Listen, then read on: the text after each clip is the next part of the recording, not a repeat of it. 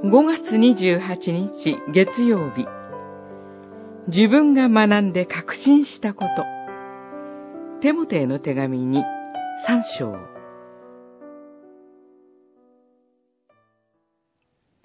あなたは自分が学んで確信したことから離れてはなりません。あなたはそれを誰から学んだかを知っており、また自分が幼い日から聖書に親しんできたことをも知っているからです。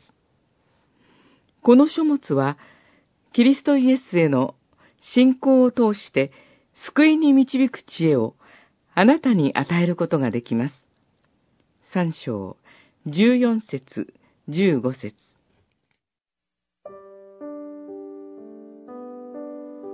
終わりの時には、困難な時期が来ることを悟りなさいと教えられています。そのような時代にどう対応すればよいのでしょうかあなたは自分が学んで確信したことから離れてはなりません。学んだのは聖書からです。自分が学んで確信したことが大切です。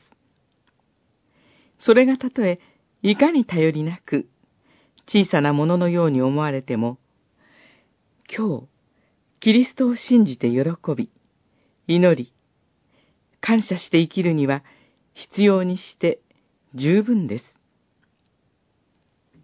明日への備えが足りないように思われて不安になるかもしれません。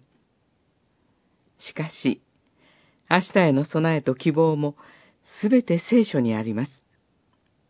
聖書に、キリストイエスへの信仰を通して、救いに導く知恵を与える神の力があるからです。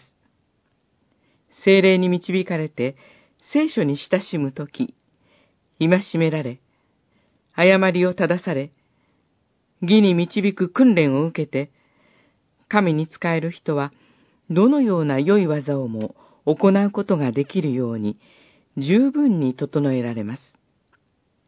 それが主なる神の約束です。